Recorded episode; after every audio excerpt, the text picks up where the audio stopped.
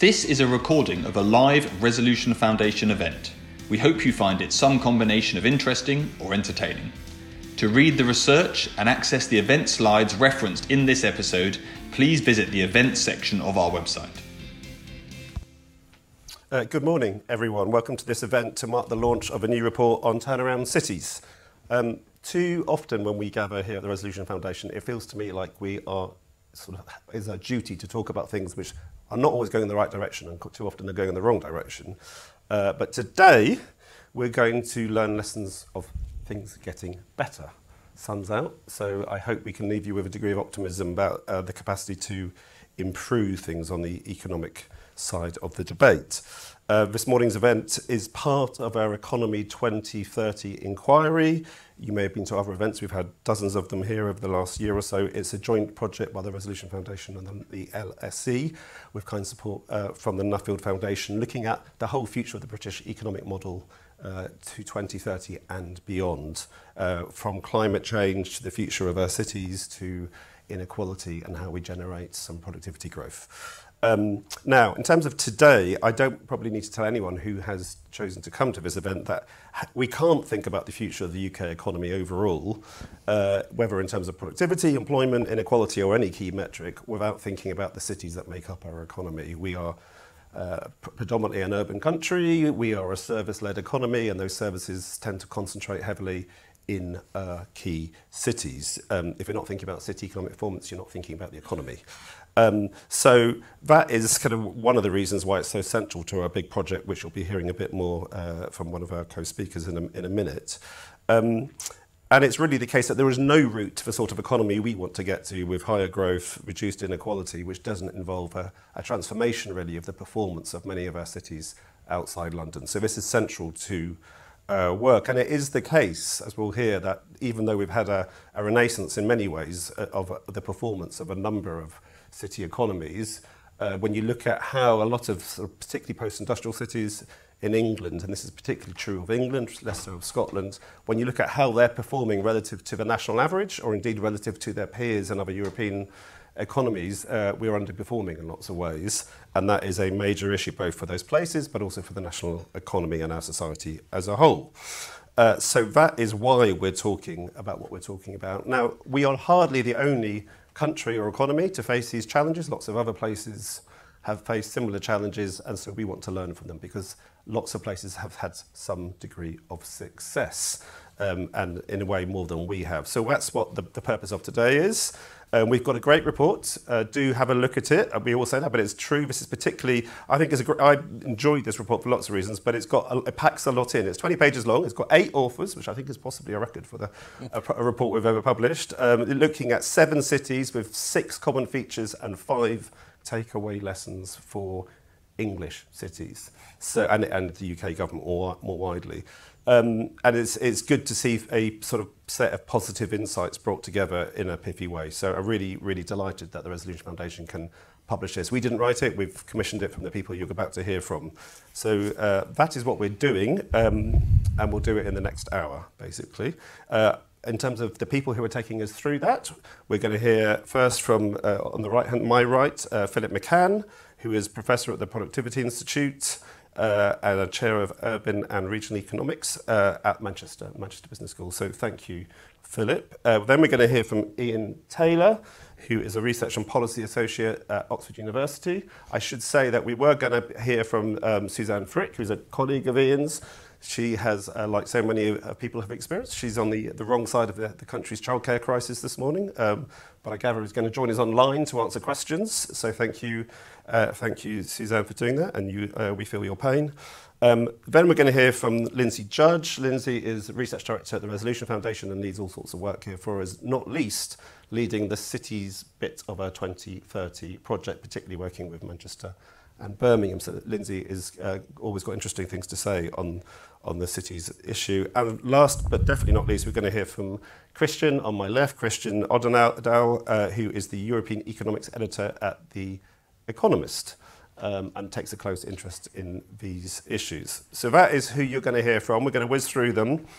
Uh, I'm going to turn, so Philip's going to kick us off. I should say that you probably know the drill by now. You can ask questions. We want you to ask questions. Uh, if you're online, please do it at slido.com. You can do it online if you're in the room. Um, and we will also throw in a poll that we expect you to take part in uh, just to liven things up. So we'll do that after we've heard from our speakers. But with no further ado, Philip, I'll hand over to you. Thank you.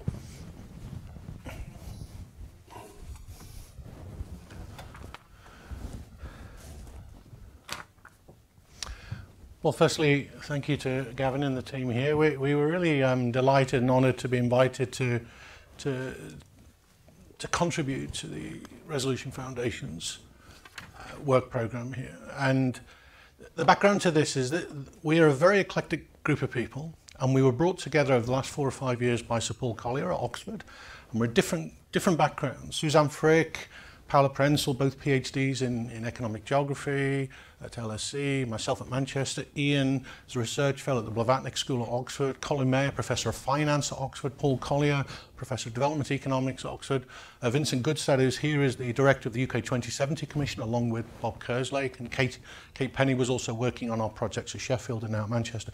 So we, we're a very eclectic group. We also have Jamie Walsh, who's been helping us as well from Oxford as a research fellow. We're an eclectic group, and that was intentional because the kind of issues we were trying to grapple with can't be solved in a journal paper.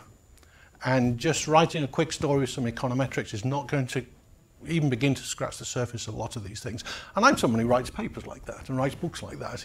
We're, we're all well aware of this, but the totality and the complexity of these issues is, is really what we try to get at. So we're a mix of quantitative, qualitative, all different approaches.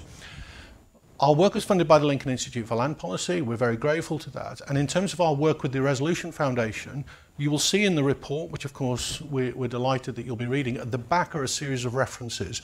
Each of the cities has a 40 or 50 page case study which has been published on the website of the Blavatnik School at Oxford and we encourage you to look at them that's where the real detail is in each case we also have one on the case of Leipzig in Germany um, it's not included in this because of uh, length reasons and so on, but you can also see that one. So there's eight case studies that we have, and they've all been approached in a common way, and I think this is really important. Each of the cities we chose, we didn't think, okay, let's think of eight cities which are similar, or eight cities that we can get data on, or eight cities that we could put into a single model and run some model, uh, kind of econometrics. No. They are cities which everybody in their own countries knows, firstly, we're in a terrible situation and secondly, have turned it around. It doesn't mean that everything is perfect. They're not the best at everything, but they are not the city they were 30 or 40 years ago. That's the starting point. And that's how we came up with this group. We talked to people, and people in those countries said those cities were in a terrible situation, and what they've done, given their context, is quite remarkable it's still a journey. And we must emphasize that. These cities are still on journeys, but that was our starting point. And then we started by doing a uh, combination of desk work, detailed work, historical stuff, and also talking to lots of people in those countries. And luckily our team is very multilingual, both Paola and Suzanne speak about four languages each. I speak a bit of one another and so on. So basically, you know, this is how we've approached this. These are the cities we looked at. A series of cities that were hit in the 70s and 80s by enormous deindustrialization shocks, particularly related to things like coal, steel, very, very heavy industry. That's Newcastle, New South Wales, um, Dortmund, Duisburg in Germany, Windsor, Ontario, and Pittsburgh. Lille in France as well. So they, those are the kind of the big, very heavy industry shocks. And of course, we're familiar with these things in the UK. And then there's a couple of other cases which combine these. Bilbao was one of them in Spain, which is a very, traditionally a very heavy industry, chemicals, oil, as well as coal and steel. And Windsor, Ontario was a, a very particular case because it was the auto industry that struggled dramatically because of the shocks to Detroit and it was also very isolated. It was right on the edge of the country. Literally, you're crossing the bridge into Detroit. So it's a series of cities. The other important thing is none of them are capital cities. Why is that important? Because they don't have national governments, in a sense, batting for them. They're not seen as the top priority, nor, in most cases, except, well, Pittsburgh by US standards is not big, it's sort of a medium sized city. None of them are particularly big. They also don't have that 5 million capital city kind of cachet that cities like you know, Madrid have, for example. They don't have that. They neither have the super scale, nor do they have the national priority being capital cities. So a lot of the advantages that other cities have had in terms of their turnarounds, they don't have those. But everybody knows locally in those countries, Tell me about a city that's really been through it over the last, and we're talking 30, 40, 50 years. These are not just in the last few years. These are long-term, deep problems, and these are the cities that came out very, very quickly because their experience and how they've tried to cope with it. So that's how we went about this.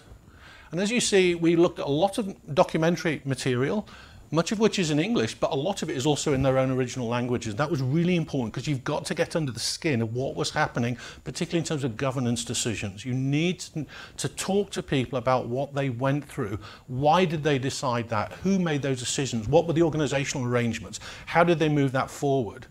It, and this is very important because a lot of what comes out of these discussions is they've found ways locally to build coalitions to find ways to overcome fragmentation, where you're repeatedly hit with adverse shocks. We know the work of people like Robert Putnam, for example. People naturally go in on themselves. They become defensive, and therefore it undermines collaboration. How do you break out of that? How do you find systems of bringing people together? And when I say bringing people together, this is not just a few people. These are large numbers of people in a coordinated, strategic manner that really span from the public sector, the private sector, the civil society, the third sector, including things like art, humanities, all sorts of things. Because it's about the vision. How do we make this a place that people want to come and live and to work and persuade investors why would you want to invest in this place? So these are, these are big programs. None of these places set out with a vision, we're just going to do it. This is stuff which has also been done through trial and error and exper experimentation, trying stuff. And this is really important. It's the notion of a journey. It's a learning journey that these cities have all gone through. And as they find some things that work, that starts to galvanize and encourage people. People start to think, actually, we've, we've tried it and it seems to have worked. Okay, let's try something else. You start to build that trust and confidence, which, of course, in terms of private investors, is so important. So the kind of things we've pulled out from these great deal of evidence, we've tried to synthesize it in this document. Uh, it's been, it was actually intellectually a great exercise that you asked us to do this, to synthesize this huge volume of material into 20 pages. So actually from our point of view, working with the Resolution Foundation has helped us to move even quicker forward and we're really, really very, very grateful for that. So some clear takeaways that we think of. Firstly, in all of these cities, these are the, these are the common elements you see across all the cities. Firstly, there's a absolute complementarities between urban economic development and economic development per se. You've got to make a place attractive for people to want to live and invest there. You can't solve this purely by funding R&D. You've also got to make the streets safe. You've got to make the city squares livable for cafes. Pittsburgh was very early into this, all these new cycleways because they knew the kind of people they needed to either attract or retain. Highly educated, a lot of young people wanted to you know, develop their family life and so on. Unless you've got civic spaces, pathways, cycleways, park spaces, all of this became central. And this is a pattern that all of these cities have adopted.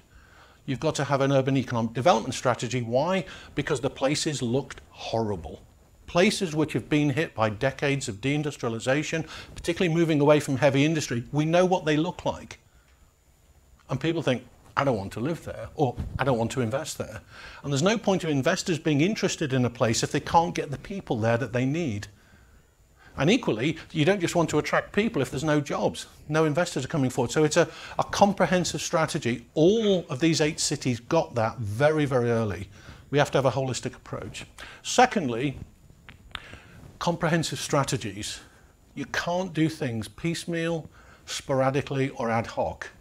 Of course, one of Bob Kerslake, Lord Bob Kerslake, who was the head of the UK 2070 Commission, that was very much part of our work, always says, in the UK, the biggest problem is pea shooter policies.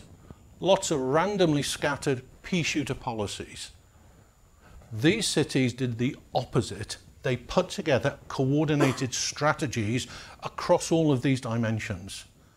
And that's important in terms of starting to build a program. You have a vision, you're trying to get somewhere, but you have to start putting all those elements in place because of all the different stakeholders you need to talk to. Not least the private investors. Why would the private investors want to invest here? That's, that's the, in a sense, the exam question. And it's all that stuff comes together. So strategic, coordinated. Thirdly, don't build castles in the air. Work on your existing technologies and strengths. Try to build on what you already have. Even if it's been hit with adverse shocks, build on what you've got. Local and regional leadership is critical. It's not about central government. Central government plays an important role providing and backing, but what you can't have is things directed by central government, and they were all absolutely clear about that. They need the powers and the resources and the toolkits and the legal responsibilities and powers to make their own decisions, because unless they can be made locally and driven locally, the private investors will never believe it. Critical. Local and leadership. It's not just about vision, it's about having the real tools. Long-term funding which is stable, significant, extremely important because you're talking about medium long-term when you're talking to investors. Once you set a plan, you keep going. And then engagement with all different actors, different stakeholders, different parts of society, so that more and more people are contributing to the vision and the plan. So long-term funding is essential. Devolution or devolved decision making, whichever kind of language you want to use, this was central in all eight places real high level powers to do things properly and to drive those strategies. And critically, what they have that most parts of the UK don't have is have real meso level institutions with real power. And in each case, the meso level institutions, whether it was Länder or it was states or autonomous communities, worked with the cities. Bilbao with the Basque Country, Dortmund and Duisburg with the Länder. Newcastle with New South Wales. This was a crucial area of coordination to build scale and therefore also credibility. And as I say, looking at these kind of meso level institutions also important around things like dealing with land use. Often very complicated, politically very thorny. You've got to get the land use issues correctly worked out, and otherwise you're not going to get the urban redevelopment strategies. And then also a big push on generating local capital, talking to local banks, you know, uh, getting interest from venture capitalists, angel fund managers from all over the country in what they're doing locally. And in some cases, uh, Pittsburgh, uh, Dortmund, for example, were really imaginative in terms of how they tackle these things. In the Dortmund case, the local Sparkassen and the land bankers, so on, were actually changing their strategies explicitly to, to, to fit in with the city. So it was all very transparent what was happening. The final part, which I think is really important here in terms of some lessons, Firstly, the UK has an, a kind of an extreme pyramid in terms of governance systems. We talk about this in detail in the paper.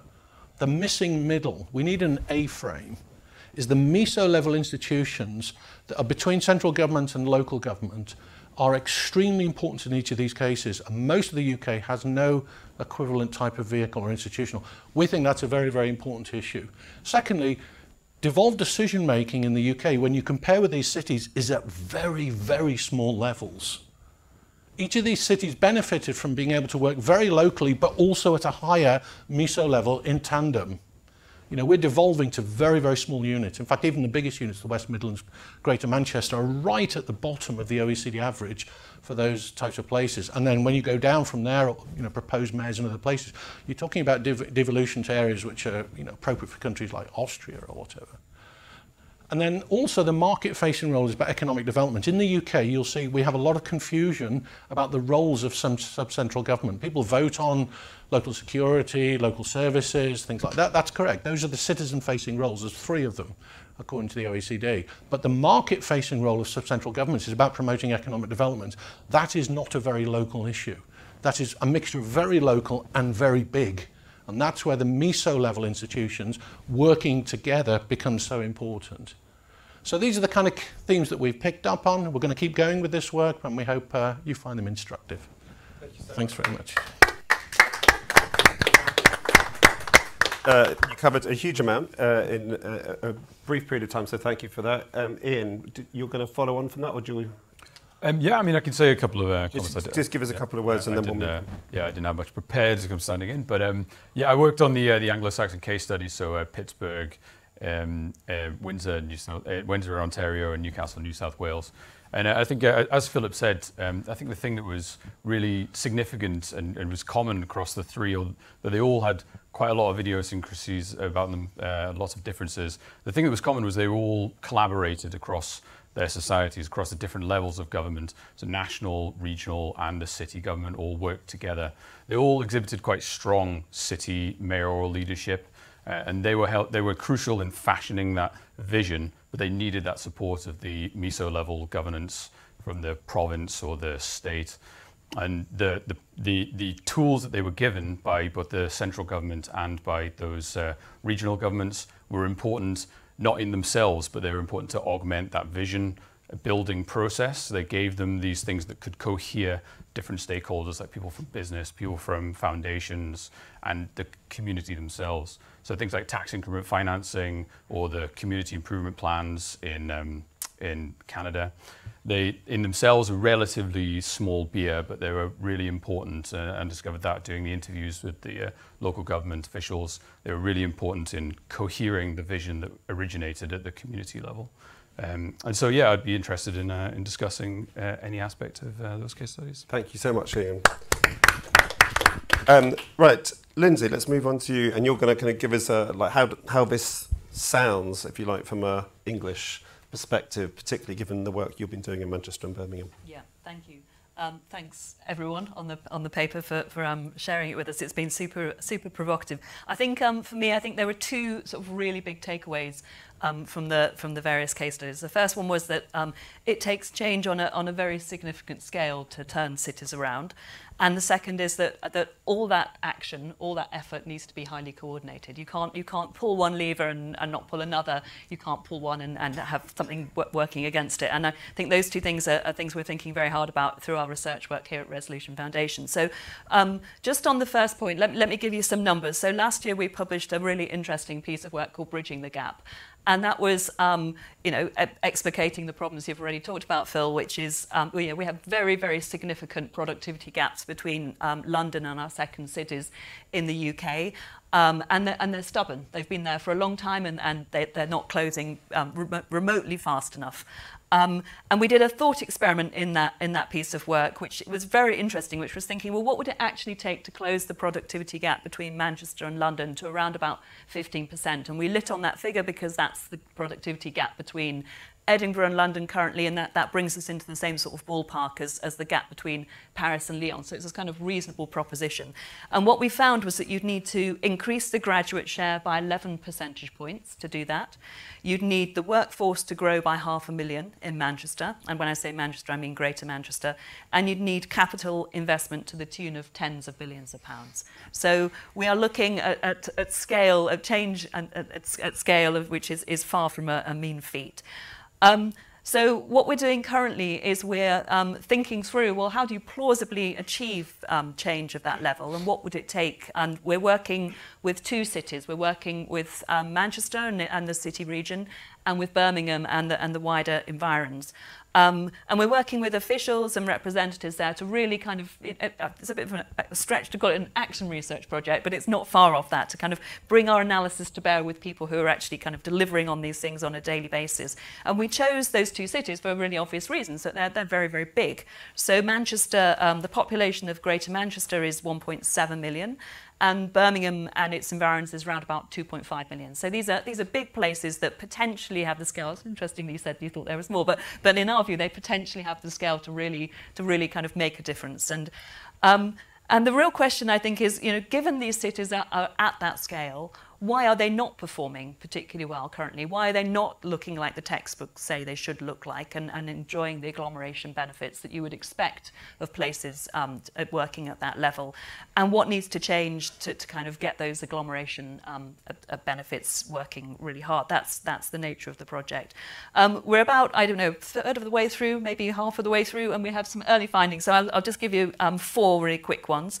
The first thing um, that we've noted by working with these cities is that um, they've finished their deindustrialization. So they're, they're, if you look at their kind of um, sort of sector picture, they, they, um, they, they don't look actually that different from London any longer. They, they, you know, they're not, they don't have long kind of lingering manufacturing issues. Um, but they, they, what they do have is a long tail of low productivity firms, even in higher productivity cities, um, sectors. So um, there's a real issue about why aren't they attracting the kind of super high productivity firms. And one of the reasons we think that that may be the case, of course, is that they, they do have quite, quite a low skill population in terms of the workforce. And that I think is really interesting, and I think echoes with, with what you guys found in, in various places. I think um, Pittsburgh and, and um, Duisburg stood out for me in the, in the um, report, is that despite both these cities, Manchester and Birmingham, having world class universities, they really struggled to retain their graduates. And, and I think, again, the, the issue of livability of the cities is, is, is very kind of apropos there. So that's point two. Point three is that um, both cities, Manchester and Birmingham, have, have really quite poor public transport. And that means that the workforce really struggles to access the productive centre, and it also, of course, has very negative consequences in terms of reliance or over reliance on cars and, and congestion. And I did think it was really interesting, actually, in, the, in your report, that transport didn't seem to come up significantly in the case studies. So if there is more hiding, do, do, do let us know because this is a huge issue for sure in Manchester and Birmingham. And then the final point really is that even when there has been significant transport investment, which of course there has, I mean Manchester's notorious of course because it had the Metrolink, um, which didn't exist 30 years ago, even with that, um, there's still a large part of the workforce that struggles to access the city centre. So we, we estimate around about 40% of the graduate workforce in Greater Manchester, for example, can't get to the city centre in a kind of reasonable commuting time. So it may have a large population, but its effective population is, is, is far smaller. Um, so I won't, I won't go on too much more about the project. Suffice it to say, your papers come at a fantastic time for Resolution Foundation. Um, it's really making us think um, hard about how we work with Manchester and Birmingham. Um, and, but we know that we've got to do better because if, if we want to see living standards improve, we've got to do something about the productivity of those countries. Brilliant. Thank, Thank you, you. Lindsay. Um, and we'll, we'll come back to this question of scale. And I was, you know, Manchester and the West Mids, are they big or are they small? Or yeah, how do we make sense of that? And Christian, you are going to bring us perspective, I hope. Clarity. And, well, no, uh, there's enough insight. clarity, exactly. Uh, no, I come on, tell us. I think I think this is. Um, I'm glad that the Resolution Foundation continues to work on this because I feel that sort of the news cycle has sort of swept away this regional inequality bits, which are so crucial to uh, both the politics and the economics uh, of, of um, advanced countries. And um, I, I'm reading this report. I, I felt I wanted to read on and wanted to know. Okay, what is what about Polish cities? What about Czech cities? Because they they have had a more even more recent and quite spectacular transformation, uh, where there's probably probably also something to learn from. Um, and to your, to your lessons, Seven cities is not enough. well, Yeah. at- if you, if You're you right. read, if you read through the report, um, uh, that there are there are lessons from each of these cities, which are sort of at the same time provide a common lesson, but also unique to these circumstances. and you think like, wow, okay, this is I hadn't thought about this. This is this is really fascinating. Um, but you know, I, I- I could just agree with you and say, okay, these are these are roughly the lessons I would have I would have uh, drawn from some of these uh, case studies myself. But it's um, I think I, I just want to highlight sort of a few that that stood out for me. I think this comprehensive longer term plan and strategy is incredibly important. If you if you think about the Ruhr area in Germany, this is a transformation process that is probably as old as I am, right? But at least 20 years old, right? And so it's a really long-term process. And if you look at the statistics at the beginning of your report and look at how the unemployment rate of Duisburg and and, and Dortmund has developed in that time, it hasn't budged much at all. So for us in Germany, sorry, I'm German, I should have said this at the beginning. Um, it, these are still cities that are very much, as you rightly said, on this journey and that that goes to show how much of a how much of a long-term process this is. It really needs long-term political commitment to this, and of course, having sort of the the German institutional structure in mind. Um, devolved political and local uh, decision making, devolved financing, and so forth.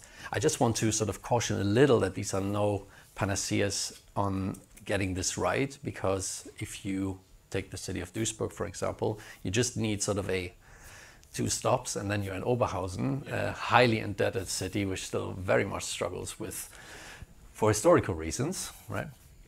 uh, with having devolved finances but being effectively bankrupt for, for a while. So I think what you said is really important that if you have devolved finances, um, you need to make this long term sustainable, even for places that may not be able to fund themselves for, for quite some time. Um, and the other thing is, you know, local democracies have been in place in Germany for, um, for, for decades. And there are places in the Ruhr area where that hasn't worked, also because democracies, local democracies, can of course also aim for sort of a, did you call it a, a cathedral in the desert, a type of mistakes, right? Which then weigh on this city, on the on the finances and so forth. And um, and what was particularly striking is when the when the federal and, and state governments in Germany tried to solve the problem of, of over indebtedness, for example, of, of municipalities, and set up all these various funds. Um, uh, it was mostly the rich municipalities who could tap these funds because the state capacity at the local level, which I think you emphasize also in the report, um, just wasn't there anymore. So I think it's really the, the long-term financing and the state capacity at these levels to be able to put something, a longer-term plan and vision into practice, I think is, is, is very important.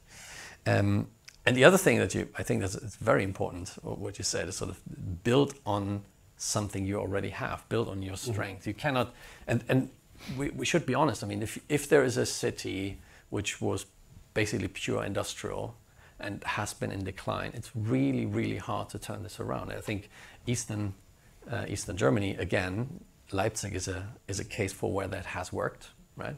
But also because Leipzig is a fairly big city, mm-hmm. and, and, there are much smaller cities in, in Eastern Germany that were very industrial places that have lost half their population and are still struggling to create a new idea of this place.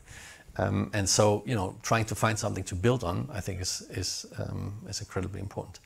I also was struck that tra transport wasn't mentioned more in, in these places uh, because, again, the city of Duisburg, um, it's basically a suburb of Düsseldorf, which is a very rich city, and the connection is like a uh, every 10 minutes you get a train yeah. from one to the other, which doesn't necessarily mean that Duisburg immediately benefits from this, but it creates a sort of a bigger agglomeration effect, which is exactly economically what we want to, to nurture, this agglomeration effect. And for that, um, you, you, you, do need very decent uh, uh, transport links.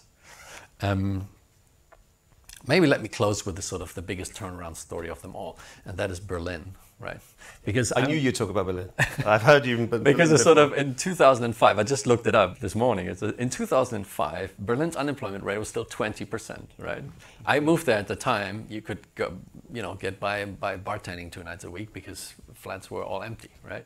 And but it was the uh, the attractiveness of the place, which created sort of the mother of all agglomeration effects that we've ever seen, and creating later a boom that, I mean, nobody saw that coming, I guess, in, in, in this magnitude, but just goes to show that this livability of cities is intimately connected to how they can perform economically. And so I was really glad that this was your first lesson because I think that's incredibly important. Thank you very much, Christian. Um, lots to learn from Germany, uh, and it's well represented in the paper. Um, now, let us see if the tech does the tech work. The tech does work. Hooray! We've got a poll, which we're going to put to you. Now, this is a bit. I can just hear all of you. Lots of people saying, "Well, it's all of these things." That's not the right answer. Okay, we're forcing you to choose. So the question is, what would make the biggest difference in helping UK cities to quote turn around their economic performance? And the, we've got a list of things, and I guess they're reflecting the fact that there's a narrative, if you like, about each of these. Some people say, look, unless you have more fiscal capacity, the rest of it's just for the birds. Some people sort of say it's, a, it's, really about the powers that are held, particularly at a city regional level. Other people sort of say, look, the first thing that's you know, primary of importance is people. And if you can't attract the human capital, then the, the other stuff won't make that much difference. Again, another view, and these are all related, I know, which is like you've got to get the infrastructure there and then the people will come. And then another view, which uh, I, I, hear a lot, and you know we can all feel uh, where it comes from, is unless we have a centre of government which is less mad uh, and, and, less imposing, and then none of it will work. So that's that, that's if you like the the trigger of the release for improvement. Which of these are you going to put your place your chip on? Uh, we want you to say. I don't actually know what the answer is going to be, which is uh, which is always interesting. Uh, people are voting. Interesting. We will come back to that in a bit. Um, we're going to do some questions. Now, I'm going to kick this off uh, with a few of my own. I've got loads, so I'm going to just keep it short. I think we'll, we'll start, if we can, by just trying to tease out a bit more about some of your case studies briefly, and then we'll, let's just take a few minutes on what that means for us here, okay? Um, and I thought we should maybe start by getting you to unpack a bit this notion of turnaround because it's quite a broad phrase. Yeah. And there's a, um, so I just want to kind of get a sense of like magnitudes, what it covers. Uh, if you, I don't think you've got a slide showing it, but there's a, a table near the front of the report, which basically is a summary statistical table which tries to bring key facts together. And it's really fascinating. Um, uh, it, I think I think I think I'm right saying three of the cities at the beginning of the like at the turn of the millennium were just above the national average in their country. So these are not the the poorest of the poor places, um, but four of them were below the national average, I think, and the improvement varies between some. I think Pittsburgh stands out actually as going from around the naf- national average to becoming really quite an affluent city. So something, you know, something's really happened in Pittsburgh. Um, the others, the improvement is much less stark, I think, but that could mean lots of things, right? We don't know what the counterfactual is. These are places that could have been on a, on a downward trajectory, and they and that was averted. Um, so that's one thing. And It's also, I guess, that the other sense is maybe turnaround is partly about what's in the numbers. Partly you can't measure everything, um, and partly it's also just do people have a, do cities have a sense of their own economic future? Is there a kind of narrative that cities tell themselves and the world to uh, attract investment, amongst other things, about themselves that they didn't used to have that they now do have? Anyway, help us understand what you mean by turnaround and how significant the change has to be to be counted and so on. Well, I mean, it's a very good question. I think your, your point here really pertinent. So, the numbers that we've provided are from the OECD Metropolitan Database. Now, those of you who work with these data will know that the standardized data goes back to 2001. The data before that could not be fully standardized. So we the the shocks to these cities, the real profound adverse shocks they happened prior. Yeah, exactly. They were in they started in the in Pittsburgh started in the 1960s. Ben Chunit's famous papers in the American Economic Review and so on. But really it was the 70s and 80s where these shocks really hit. And that was important for us because that's also similar to many of the UK cities, the Sheffields, the Liverpools and so on. It's the 70s and 80s. The recent work of Tony Venables, for example, and Patricia Rice shows that these shocks in the 70s and 80s have had 40-year subsequent effects. So that's why this is important. So, but the standardized data we've shown you is from the earliest data which is completely consistent using the OECD methodology. So it tells you where those cities had got to by 2001. But when you read the case studies, they were already well under, in many cases, these processes had already started of building turnaround. What is turnaround? It's really, it's the vision and the leadership and the sense that we're all in this together. We're building a plan we're going on a journey and we're all going together. That's really what distinguishes these cities. All cities have local politics, and politics locally can be very fractious, and so we know that. But what they've all done is they've developed this sense that we either, you know, we live or die together. We have to do this as a community, independent of the local political arenas, who's in power. We've got to build these long term plans, and it has to involve everybody.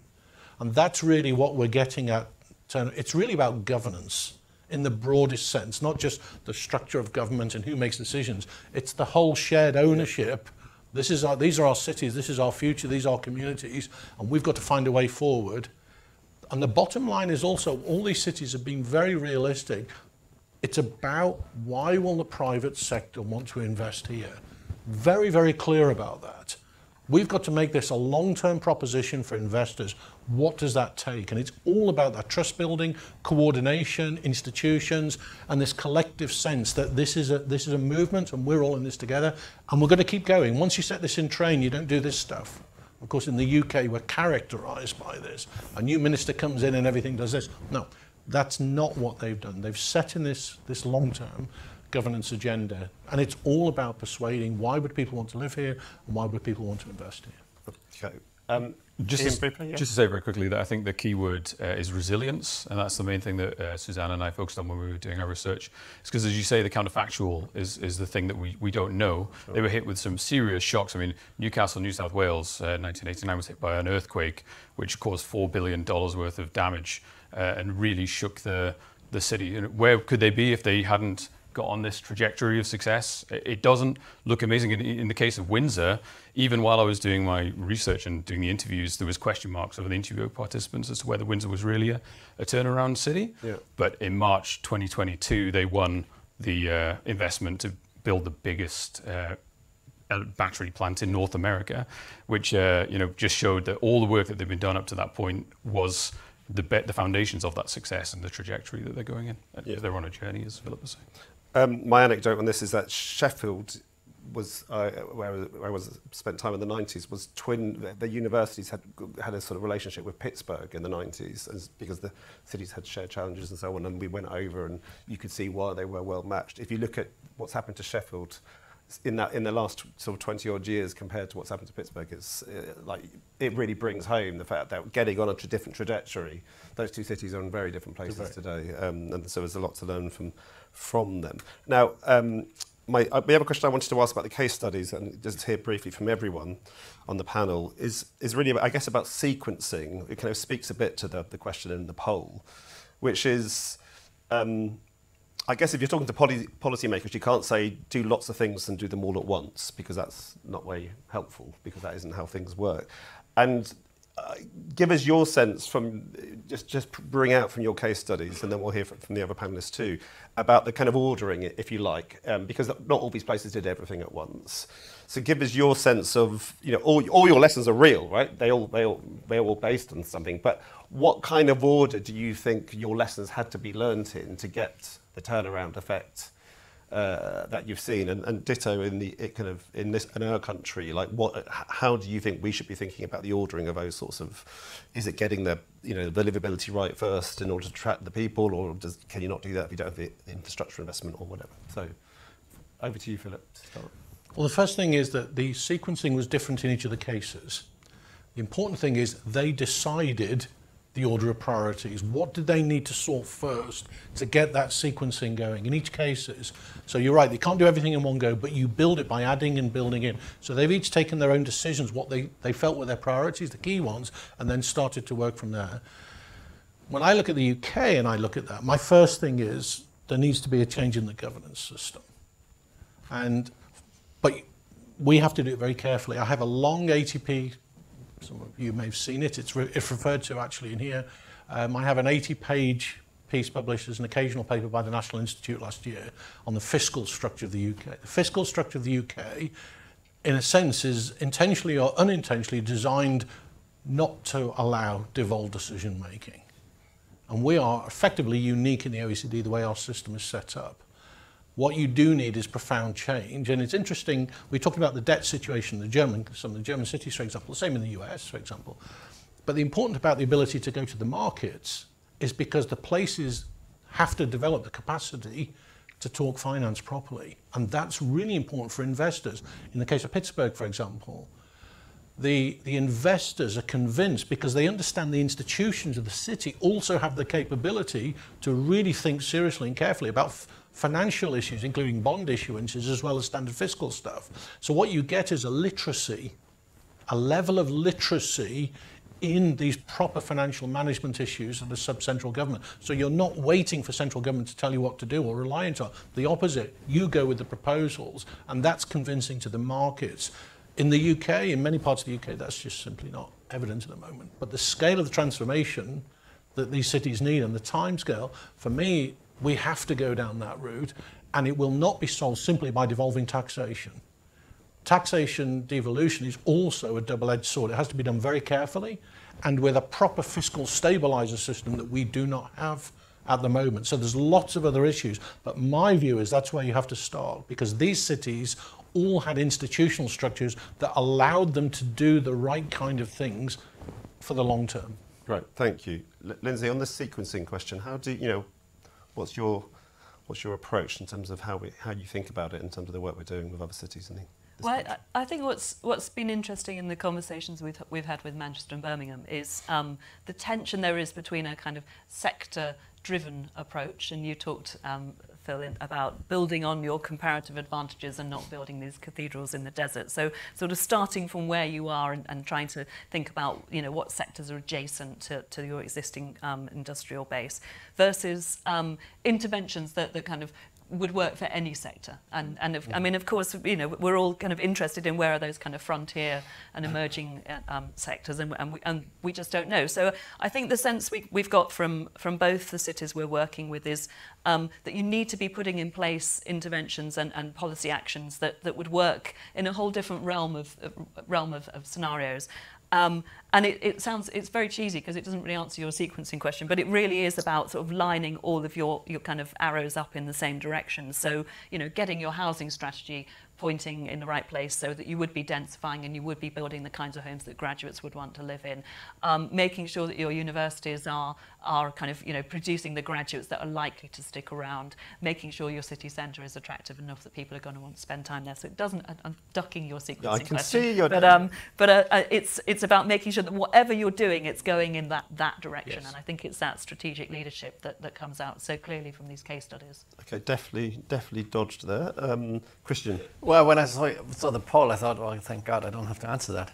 Um, but I think, so the, the, the issue of, of a turnaround, I think, is for people to see that from this point on, things are looking up, right? And so there are already people living in this city, and as long, if they are happy where they are, so this would be sort of the first point for me on the, Yep. on the turnaround. And so, um, you know, the livability of the cities, I think, would be the first because if you if you don't have the livability of the city, then the people that live there, you know, may not see that this could be turned around because you want to attract people to the city or keep the graduates or keep try to attract investors and so forth. And that begins with, with people wanting to stay where they are. And I think that that's why that's of course there are sort of nuances to this and some other cities may, may have to start with something else. Um, but without it, I struggle to see the rest falling into place. Yeah, great. Um, I'm keen, so I'm going to take we're going to do some quick quick ones here, and then we're going to take some uh, questions in the room in a minute, if that is okay. There's a question online from someone who hasn't given us their name, who's saying. Really, about sort of like how a pace, really. How quickly can you make a difference? Now, I know the answer is going to be it's long term because it's clearly long term. You don't turn around the trajectory of a city overnight. But give us give it, I guess, give us a spectrum of like, where, where surprised you about what could be achieved in a sh shorter period compared to other places? Give us a sense of the, the best you could hope for. Well, I would think local citizens and also investors who are thinking about places, you would want to see tangible things emerging, whether it's new civic spaces, better transportation, whatever.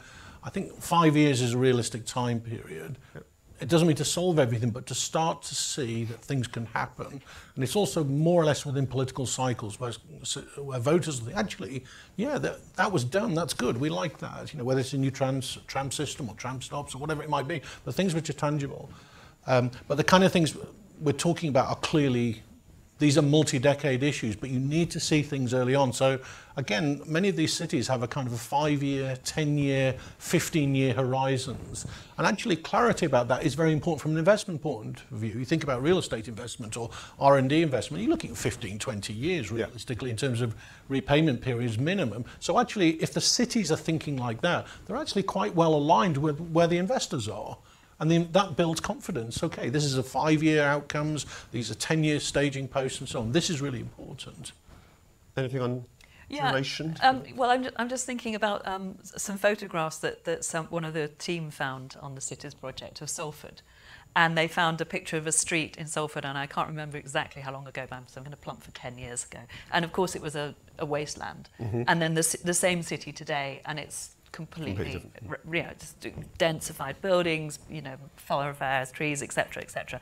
And um, and you know that that kind of I think I think I would be very much in, in line with what Christian and, and Phil have said, which is that that visible, appreciable change is, is so is so clear, and that and that can happen in a decade. So you can make it doesn't. We don't have to be saying 30 years. There are meaningful things you can do. Right. So the, there's been a number of questions. I, I won't pick one out, but there's a kind of theme about w- what sort of governance structures are you really talking about for this country. Um, and let me let me try and put it like this. So. I mean, one of the things that comes out of you, you don't quite put it like this, but one of the things that comes out of your report is just England is just really odd in terms of governance. We are just, I th- tell me if I'm getting this wrong, but you're just saying we're just way too big uh, to not be a, in some, whatever the language you use, but basically a more federal country, yeah. uh, you, you don't use the, the, that, the, that F word, but um, that, the, we're just way too big not to be like that. And most of the units, places you look at, have a structure, yeah. either a kind of formal democratic one or kind of administrative one, which speaks to sort of roughly 5 million people, which is roughly the size of Scotland. So that's why England is different. Um, and we don't have that. Now, we are, we are developing uh, combined authorities, which are a sig- very significant economic unit. They're not quite 5 million, they're more like half that, roughly speaking, in, in the bigger ones. Um, and we did have uh, kind of things called regional development agencies in this country, which were roughly the sort of size of the yep. unit that you're talking about. They've been gone, they're long gone. I don't think they're likely to be brought back anytime soon, but who knows?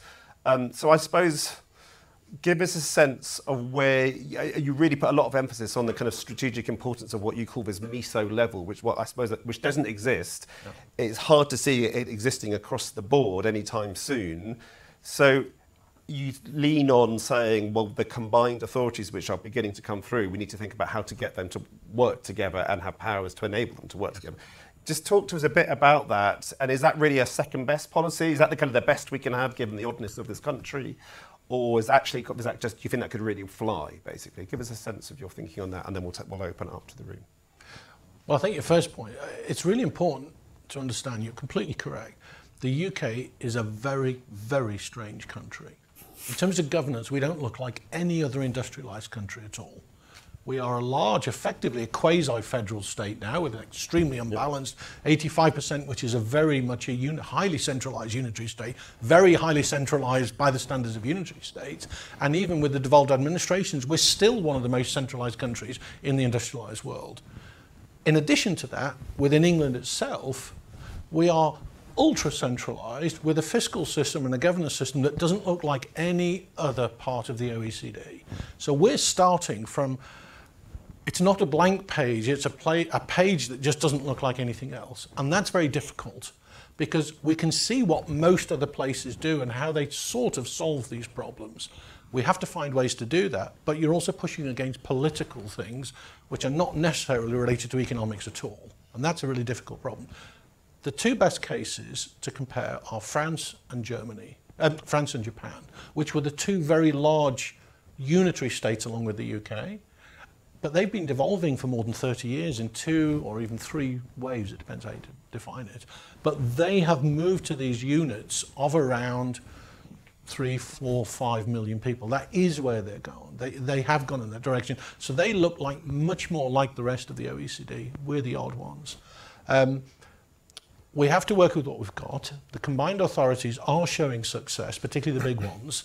So that has to be scaled up in some way more resources, more powers, more finance, more long term. And also, government has to let them go in the sense that let trust them to do it. But the areas we also will need to five and ten years, the kind of time we're talking about, how they work together is extremely important. And that's really particularly the case in the UK because so much of our urbanized areas are very close to each other. Yeah. We don't, you know, there's only the Ruhrgebiet in Germany that really looks similar. Nowhere else looks like that. So we also have the peculiarity within economics we talk about shadow effects, really profound shocks, where you can basically get strange distortions in geography. That is also a feature of the UK. So we need to think about how city regions can work together to build much more what you might call polycentric scale effects. There's a large literature on this looking at countries like Belgium, the Netherlands, northern Italy, parts of western Germany, where you have these characteristics. So we have to think about what governance systems would be able to put in place to help places also not only scale up but also work together. My concern would be the places which are much more isolated. So how do you get a more region-wide effect as well? Yeah. Because you also, I mean, you mentioned the point about Duisburg, Dusseldorf. That's completely correct. You also need to wield these big region-wide effects. So it's not just Manchester. It's also much more larger areas of the northwest of England, how do they plug into what's happening in Manchester? The same in the Leeds, kind of West Yorkshire. How do you plug in large areas? And so these are areas that we need a lot of thinking, but we need a lot of action quite quickly on, I think. Okay, um, we'll come back to the other panelists in a minute, uh, but time is pressing on. Can we take any questions? Have we got a mic? Excellent. Who we've got? Uh, I'm going to go to this gent Tom in the. Yeah, say who you are And anyone else indicate if they want to? Yeah, I've got another one. Um, hi, I'm Tom Clark. I'm um, a journalist mainly, but I'm working um, a bit at the Resolution Foundation at the moment. Um, the, trying to put together the very interesting points made on tax with the important questions raised on sequencing. That there's a kind of consensus that what we need to do is allow people to make more of their own decisions at a mid-level tier on uh, on, on tax and spend, and ideally on borrowing from what um, Phil was saying as well on the uh, you know being able to take their own um, bonds to market. But on both of those, you kind of think, well, if you've got a rotten tax base at the beginning because the productivity is very low, and if you've not got a great image in terms of what investors would think, and you try and took I don't know Sheffield bonds to the market right now, people would want quite a high interest rate on that, and so how how do we get out of those um, two vicious cycles on the on the fiscal front? Okay, let's just hold hold that in your head, and we'll, we'll, I think let's just open that up into a slightly broader. How do we think? How should we think about greater fiscal power in a highly highly unequal country geographically, and how do we pull that off, and what are the risks? But let's take another. I think it's Vincent. Yeah, yeah, Vincent Goodstadt with the UK 2070 Commission. Part of this research, really fascinated by the responses that have come back, and in some ways, uh, I actually think the question that's been asked is the most central, important question to me.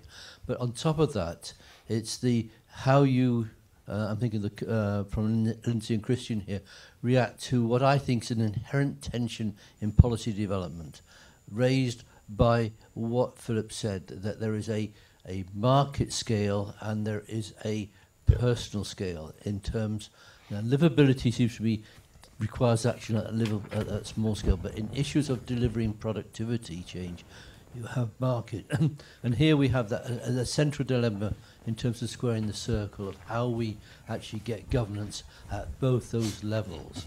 Uh, in a way that people understand doesn't become complicated um, and actually isn't an excuse for government to say, well, carry on as we are. Yeah.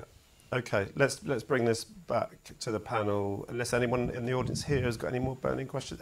Great, the lady. Yep, tell us who you are. I can wait till this round's over. No, no, give it. Um, we'll take. We're running out of time, so give, give us give us your question now. Great. Um, thank you for your talk today. My question is about. Who are you? Us your name. Oh, my name's Shivani. I work on leveling up at Onward. Great. Uh, my question's about whether in your research process, when you were choosing your case studies, did you ever come across cities that didn't have as much of a pre existing economic strength, where it would be a lot harder to and a lot more investment oriented and costly to first identify an economic strength and later capitalize on it? And if you did, what is the future for cities like this? Yeah. Okay, so let's look at some hard, tougher cases, if you like. Thank you. Good question. So on the, let's start. Let, us try and take the three of those, given the time. So on the fiscal side of things, uh, Christian, maybe start with you. Like, how do you see? I mean, obviously Germany's got a completely different fiscal settlement and so on. It's very different, but it comes up so much, and there's you know there is a really strong view that until there was greater fiscal capacity at a devolved level, particularly in England, you're still always going to have central government messing around in lots of ways, and people are going to be chasing priorities and so on, and that kind of breaks through that.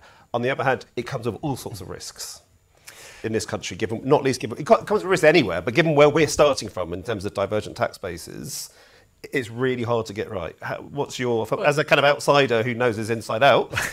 well, uh, it's it's almost a well, it's it's also a bit of a clean slate, right? You can design a sort of fiscal system. Maybe Philip in his his report already has um, of, of how you do it right. I mean, there is some local capacity to tax, obviously, property, local business taxes, um, or tax rates that you can allow municipalities to, to, to vary. But it's crystal clear that there needs to be some form of redistribution scheme, right?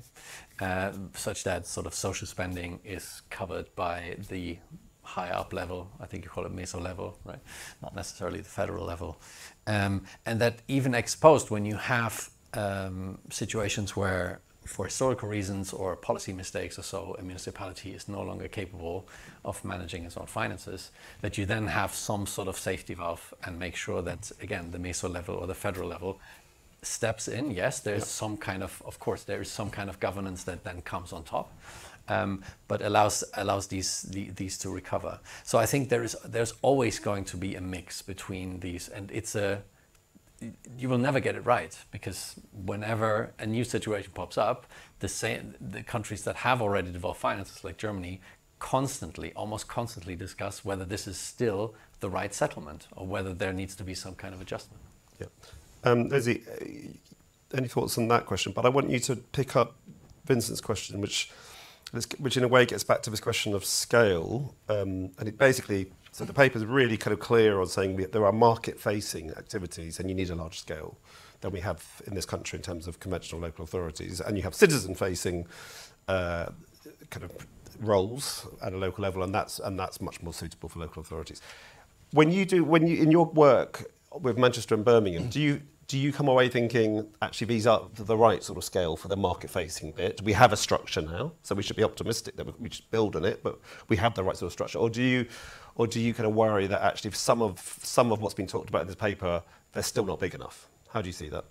Um, I mean, certainly, I, our sense with, with Birmingham and Manchester is is that they are big enough, and the and the combined authorities um, are, you know are maturing over yep. time, and and that does go back to the the point about. Um, fiscal devolution, I think, which is that um, I mean, I totally agree with what Christian said, which is it's, it's really hard to imagine a world when you aren't going to have to have some kind of central central redistribution, central central grant. But of course, we have seen you know we've seen the Trailblazer um, deals announced yep. in, in April this year for um, the two cities that we're working with, where you know we're moving away from the pea shooter politics of, that um, Bill Kerslake talks about so much, and moving towards a, a kind of more processed, a more mature relationship between central government and these combined authorities. You know, a, a relationship where they're providing budget support and the local authority. Um, and the combined authorities have the choices about how they deploy that. So I think that, um, you know, Phil, you made the point at the beginning that, that the, all the case studies you looked at are very much on a journey. I mean, I, I think my, my sense of working with Manchester and Birmingham is that they're, you know, they're very much on a journey and they are really at the beginning of that process, but